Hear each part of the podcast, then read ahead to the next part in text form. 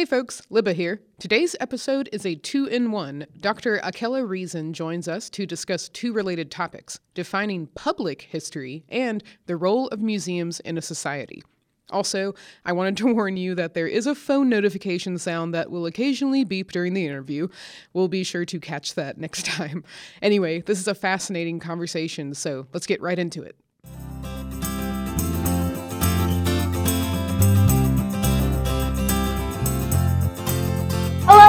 Everyone, and welcome back to Then Again, the podcast at the Northeast Georgia History Center. Today we have Dr. Reason here with us today. Could you please introduce yourself? Hi, I'm Akela Reason, and I teach in the History Department at the University of Georgia. And thank you so much for being with us today. This is a special podcast for me because Dr. Reason was one of my professors while I was at UGA who taught me about public history and museum studies, which she is here to talk to us about today. Uh, but firstly, can you tell us just what is public history? Because the public knows that such a thing exists, but sometimes it's hard to put exactly mm-hmm. what what it is into words. So can you do that for us? Yeah, and it, it is it's also somewhat difficult to define because it's quite big. It can be many different activities, but basically most students of history encounter history in classrooms, public historians try to reach the public in other places outside of classrooms. So it could be, you know, a documentary film, it could be a museum exhibition, it could be, you know, through providing archival work to genealogists or, um, you know, giving people access to collections or working in public programs, uh, you know, like heritage days or festivals that have a kind of historical dimension to them. So it is um, people I think, leave their K 12 education thinking that they don't like history, but we know that that's really not true. um, that Americans really enjoy history, but they very often don't consider sometimes the activities that they enjoy that are historical to be history because they think of it as being this academic thing. But you know, people keep their own family histories, they keep photo albums, they document family members through oral history interviews and things like that. And that is all part of history and very often is part of public history. I think one of when I was looking up, you know, how to try to explain like what public history is is getting history in front of the public mm-hmm. uh, and you can do that in so many ways so what methods do public historians use to get history in front of the public well some public historians have positions like yours where they are working with people as their job. Um, mm-hmm. And then there are other historians for whom maybe the public component is not always present, but is often a part of their work. So for me, in like an academic environment, I try to craft sometimes projects that relate to communities that allow students to contribute to, say, websites or do projects. I've had students do podcasts and, and projects that have a kind of public dimension to them. Mm-hmm. So they can be, uh, you know, really a lot of uh, ways in which historians work to get that information out. So, would you say that this podcast itself fits into the definition of public history? Absolutely. And history podcasts are among the most popular uh, of the podcast genre. And they are, they can take all different forms. You know, a lot of times they're historical mysteries that people like to follow and try to you know, figure out what people did in the past. But yeah, it's definitely one of the ways in which people like to consume history. Now, can you tell us a little bit about the University of Georgia's Summer Public History program and how that is training the next generation of public historians? Absolutely. So in 2016, we started a program in the history department that takes students, both graduates and undergraduates, but primarily undergraduates actually, to Washington, D.C. for the summer. And they participate in a May term program, which I lead, where I take students to different sites in the Washington, D.C. metro area and a little bit beyond. We've gone to Gettysburg and to um, Mount Vernon for more extended trips. But what we try to do at each site is look at collections, look at exhibitions, and the presentation of history at these very, very varied sites. Mm-hmm.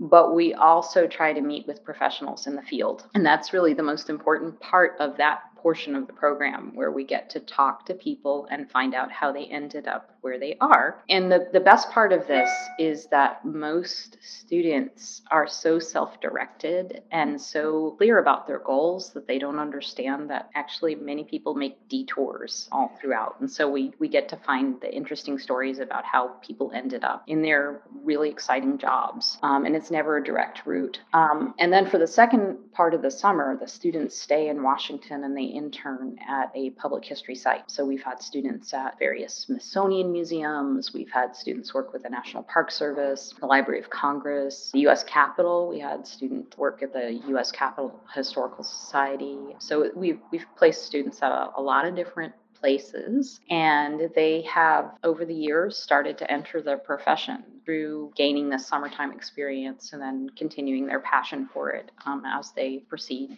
through the program and beyond. So, what would you say is some of your favorite public history sites that you've ever visited or experiences with public history that you've had? Um, there's some really great sites. Two of my favorites. One is on one that we visit in the Washington program, and that is the Lincoln President Lincoln's Cottage, which is a site that it, it's in Washington, but when Lincoln was president, it was kind of outside of the downtown core, and so it was seen as like a retreat for him. And he would go out to the Lincoln Cottage during the summertime, and it's really where he conceived of the Emancipation Proclamation. And what's interesting about the site is that they don't have Lincoln artifacts. They have really no furniture. They have none of the traditional historic house material, and they tell their story in very different ways. They tell it using iPads and sound clips and video and just through storytelling alone. So you're in the spaces that you know that Lincoln was in, but you don't have any of that, you know, this desk is important because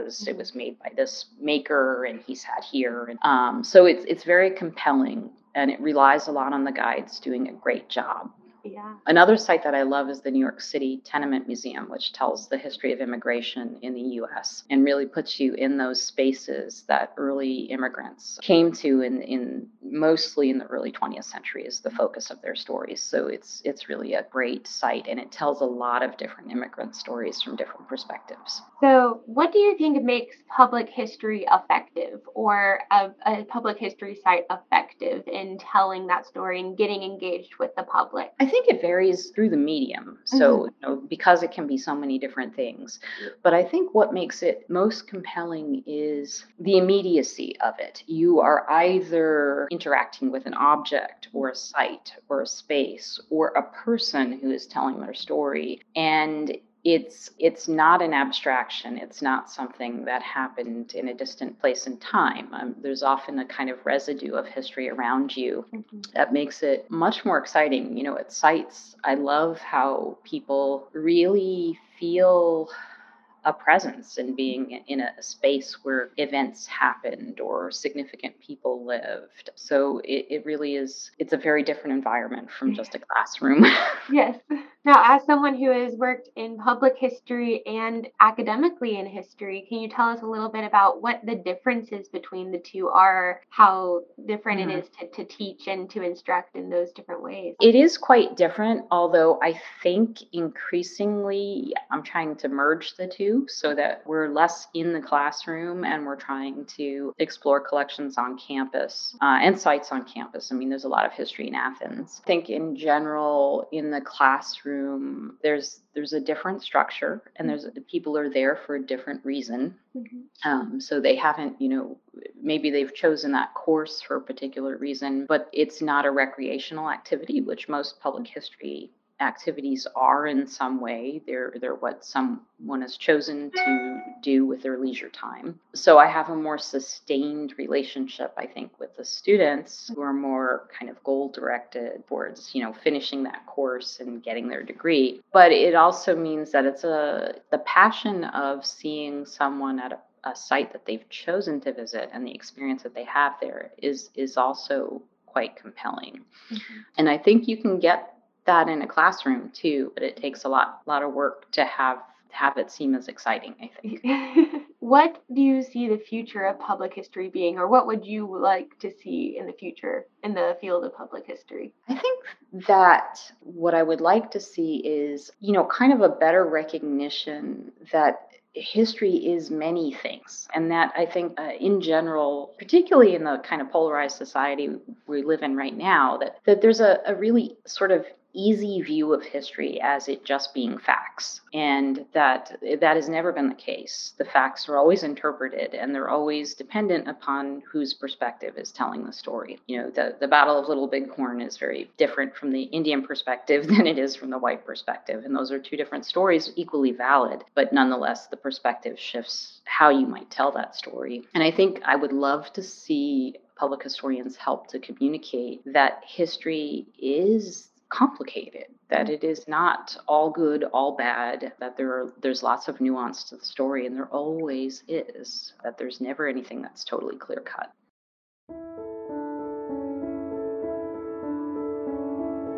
The thing that I love about museums and always have since I was a child is that museums tell stories with objects. Mm-hmm. So you have a different manner of presenting the past and you have these artifactual witnesses that help to tell the story. And I always, you know, loved old things. And so seeing material culture, the the things that people used is is always really exciting for me. But as a museum professional, the best part is that you have to figure out how to make the objects talk and tell something that's important for other people who might come to see it.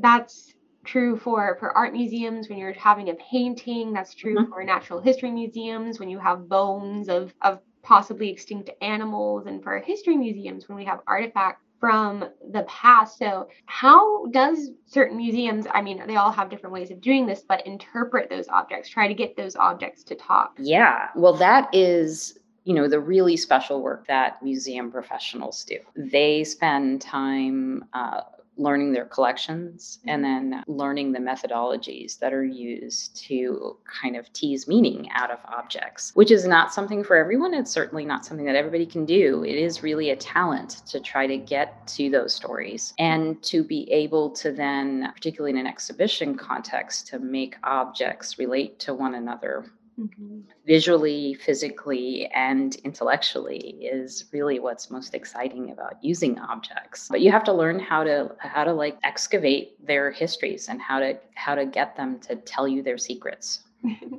what can the purpose of a museum within a community be? Because there's there's so many different things. It's a repository for learning but also it can be a, a community center almost. Mm-hmm. so can you talk to us about the roles of communities in in different communities? Yeah and actually i think that this is a really exciting time for museums. I mean obviously covid has has been been an issue for museums in that many museums face closures and limiting of programs but it also forced them to think kind of creatively about how to reach the public. So I think that um, museums, particularly coming out of the past couple of years, have realized that their their boundaries can't be so narrow, that they can't be confined to a building Mm-hmm. And so some museums are starting to take their objects into their communities. They're also trying to think about non object assets that they might have in being able to tell the stories of their communities in a more public way, sometimes simply by like doing events outside because we can't always be inside during the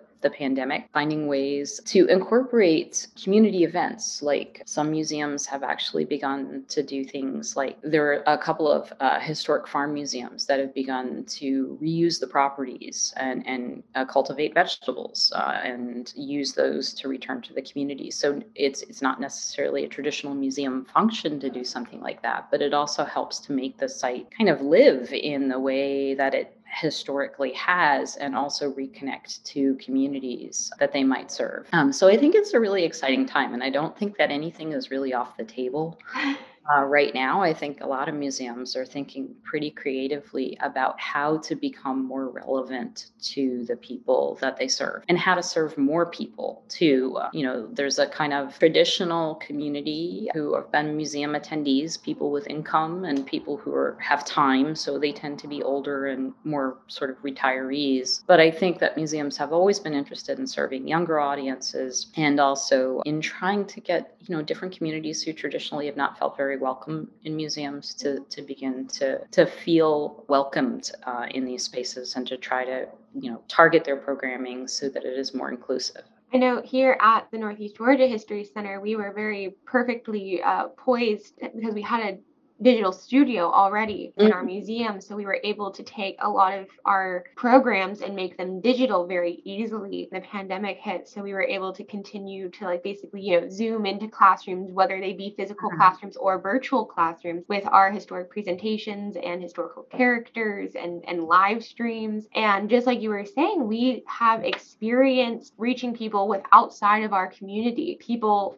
in different countries even there there's a couple regulars that we have from one from Wales and one from Germany which wow. is just so interesting that mm-hmm. it, it, like we we have experienced just like what you're talking about here at the history center of really expanding who we reach from outside of our community people who could you know physically drive here to mm-hmm. people that basically have internet and it's been an interesting opportunity for teaching too because mm-hmm. I like to do a lot of object work and I like to do field trips and a lot of those have been curtailed because collections have been closed and, and field trips were not possible. But I have had this experience of like, but museums that we can't visit normally have been accessible because we can zoom them into the classroom. And there was like a kind of trend right there at the beginning of the pandemic is everyone had a virtual tour of their collections, mm-hmm. like their normal galleries, uh, which I thought was really interesting because I could go and go online and, and go look at museums all over the world that wouldn't have had access to before. Yeah. As COVID has hit and you know museums have come up with different ways of trying to interpret and to you know become accessible to their communities why do you think museums are important uh, in the past in the present in the future why do you mm-hmm. think they'll be important mm-hmm. well museums have a very long history they go back to antiquity and there are always reasons why people keep their patrimony together. And I mean, sort of globally, communities often have objects that they feel are really important. So, museums are crucial in the preservation of those objects at a very basic level of just making sure they continue. But I think in the past, like over the course of the 20th century and then into the 21st, I think towards the end of the 20th century, museums began to realize more concretely that they needed to move beyond preservation preservation and to really engage with audiences. And museum educators like yourself have become much more important because you're the the kind of gateway to the collection and the people. You're kind of the intermediary between the two. And i think that that has broadened accessibility. You know museums in the early 20th century were sort of rarefied environments that were largely welcoming to a very you know elite clientele. Um, the hope I think that most museums have today is that that's really not the case, that they are open to everyone and they want everyone to feel as if they have a home in these. Now, can you tell us a little bit about the Museum Studies program at the University of Georgia, which you have, have headed and really created? So, can you tell us why you thought it was important to have that museum studies program and then how it came to be and, and what it does today. I'm really excited about the museum studies program because it's actually grown quite a lot in a pretty short amount of time. And we're getting students who major in all kinds of things. We have students who major in the sciences, students who major in or getting a business degree, um, students in journalism. It's a certificate that is 17 credits, so it's pretty easy for students to add it into their very busy schedules. It is both for graduates and for undergraduate students. And uh, one of the reasons why this program created was because UGA has a lot of collections, and we we have a lot of students who are interning in those collections on a regular basis and have been for decades. But they didn't have a kind of academic framework behind it that gave them some of the tools that they needed to kind of credential themselves in the field. So we have an art museum, we have a uh, museum of natural history, we have a historic costume and textile collection, and we have our special collections library, which has a lot of artifacts in it, and not just paper, but you know, physical three-dimensional things. So students in our museum studies classes work with these collections to different degrees. They can specialize in, you know, really any emphasis that in, interests them. You know, if they were interested in natural history, we could set them up with the Natural History Museum. If they're interested in art, we can set them up with the Art Museum. But we also work with external partners. There have been other institutions, both in Georgia and out, where our students have interned. And the pandemic has also kind of changed that as well. We have students who are doing virtual internships, which I was initially a, a little bit skeptical of, but have turned out if you have a well structured program, it actually can be really rewarding to have students working with institutions, even from a distance. So it's been really great. And it's also an interdisciplinary program. So it's housed in the history department, but it was it was founded by the historic preservation department, the art museum, and the history program together. And we have classes in anthropology, we have classes in art history, we have historic preservation courses. So students get a kind of broad look at the possibilities in the museum studies field. So what is your your hope for training this next generation of museum professionals? Well, I'm hoping, and I'm starting to see signs of this. We've only been in full operation since spring of 2019. So, my hope is that we have students who are active professionals in the field, like you, uh, and that helps us, you know, perpetuate the kind of rich opportunities that we can offer students. Um, because I've certainly had students who've entered the field who have then been our intern hosts and or have come back to give guest lectures or like to mentor students in the program. And that's really fantastic when we have that because then it's not an abstraction. I can tangibly show them like, yeah, you can get a job in this field and you know then we have people who can tell them behind the scenes you know what they're looking for what it's like to to work in this field what the opportunities are and, it, and it's very much more um, concrete and tangible maybe than the average major degree like it, it really is is a pre-professional program because there's so many different roles within a museum and mm-hmm. sometimes i don't think people outside museum field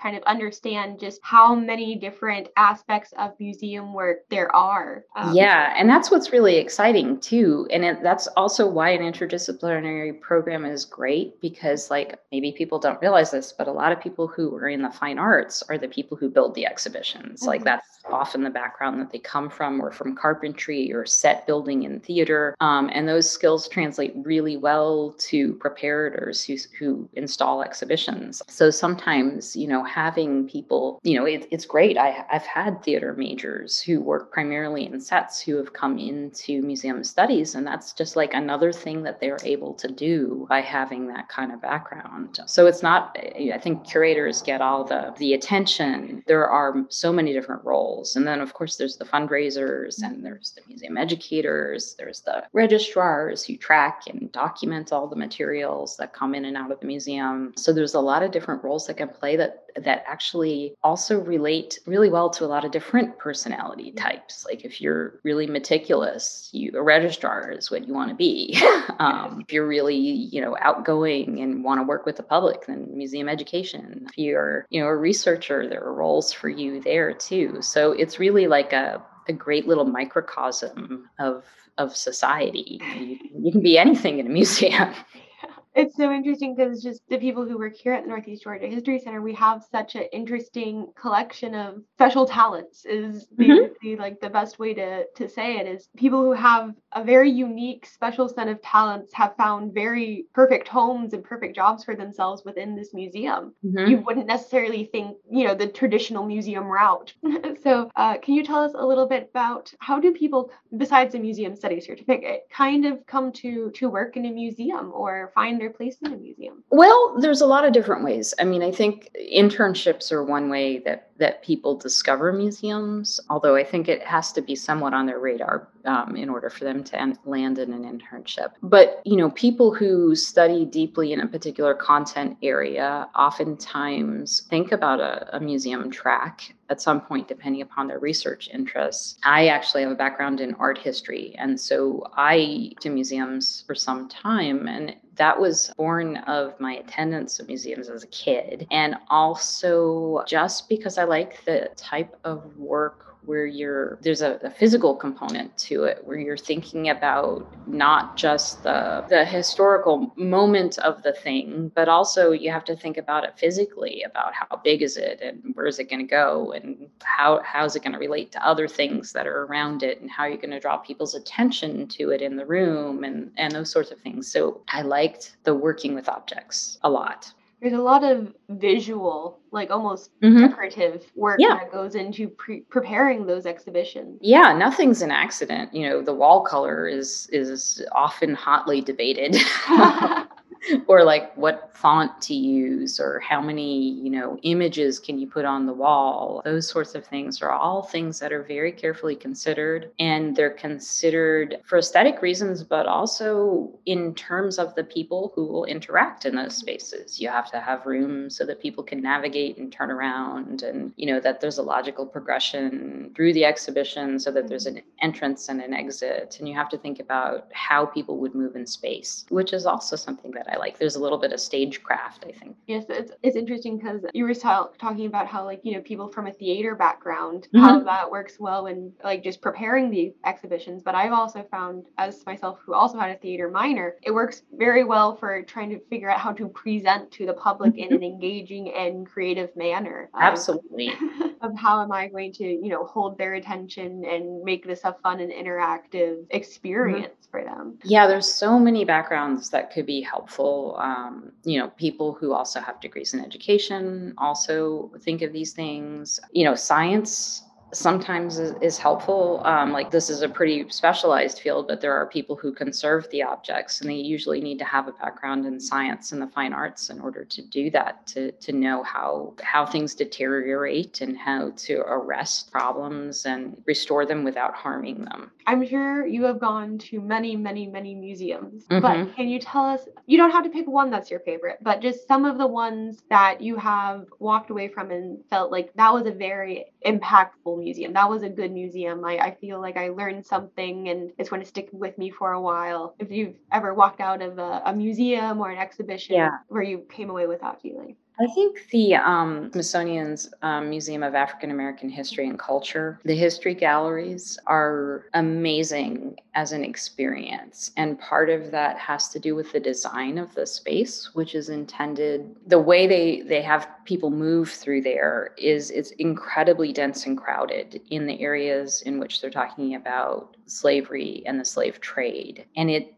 it's kind of it makes you a little nervous. And they're showing you depictions of slave ships that are packed to the gills and you cramped in the space but then it gradually kind of opens up as it tells the story. And once you move through the civil rights movement it's much more open. They very effectively use space. And also the objects that they have are really well chosen to tell those stories and they're quite moving and is not uncommon to go through those galleries and see people crying or talking to one another strangers talking to one another and that's not an experience you have at every museum most of the time in museums it's it's everyone's very quiet mm-hmm. and it's almost like even if you did come with a group you almost don't feel like you should talk to your group mm-hmm. um, because yeah. everyone's just very very quiet everyone's looking around and you know mm-hmm but I'm not sure why necessarily. Now that I'm saying that, I'm like, I'm not sure why everyone's so quiet. Um, yeah, I think that that's it's, a holdover from kind of what museums were maybe a few decades ago, and I think people still feel that need. But it's I think museums have to some degree transcended that. We know in our galleries and exhibits and other um, museums that I've gone to now, usually there there's music playing or there's mm-hmm. videos that are playing that kind of yeah. already have. It's no longer just visual. There's also that the audio visual um, mm-hmm. that's come into play as technology has taken off and and that's become possible which i think also there's already like noise going on in the gallery so people don't feel as like I need to be quiet. yeah, yeah. And I, I, think, I mean, libraries, I think, have gone through a similar transformation. You know, there's that kind of stereotype of the shushing librarian, but I don't know any librarian who would do that these days. I mean, libraries are, are places of community now, and I think museums are too which kind of brings us full circle when we were talking about in the beginning of this podcast, you know, how museums are here to serve their community and they play a lot of different roles within their community, telling their community's stories. So is there is there any final thoughts that you have uh, on the importance of museums that you would like to share with our listeners? I, I would just encourage people to visit museums, that they are open to everyone. Yeah, and there are often ways to access those museums, even if you are generally not able to afford them. So, for example, I know our public library here in Oconee County has passes to many of these museums that you can check out that, that allow you to get discounted admissions or very low uh, rate admissions to many museums. So, do what you can to take advantage and also take advantage of all the programming that's now available on online from these great museum sites that have invested in putting together programming to reach people in more places. I know at our History Center, we try to keep our admission affordable. And on the second Sunday of every month, we have a free family day where we mm-hmm. have programs that are free to the public. And I honestly think that uh, numbers wise, those are our most well attended events. And it's just great to see the community come out. So we hope to see everyone at the Northeast Georgia History Center. Or if you are not local, go to your own local history museum. They will be so happy that you decided to stop by and come see them. And again, just enjoy history and, and enjoy your own museum, whether that be you know your your local art museum your local natural history museum another house museum. There's so many different types of museums. They are all important. And thank you so much for for talking about that with us dr reason. Thank you marie. Then again is a production of the Cottrell Digital Studio at the Northeast Georgia History Center. Be sure to subscribe and leave us a review. It really helps other people discover the show. There are a few great ways to support the History Center. Make a donation online by clicking the donate button on our website at www.negahc.org. Become a digital member to receive exclusive invites to members only live streams every Friday at 2 p.m. Eastern. And you can register on our membership page at www.negahc.org. We also have an online gift shop with lots of great items for all ages. Use promo code Then Again for 15% off your online order. Valid on anything except memberships and handmade items. We'll see you next week for another episode of Then Again. Thanks, y'all.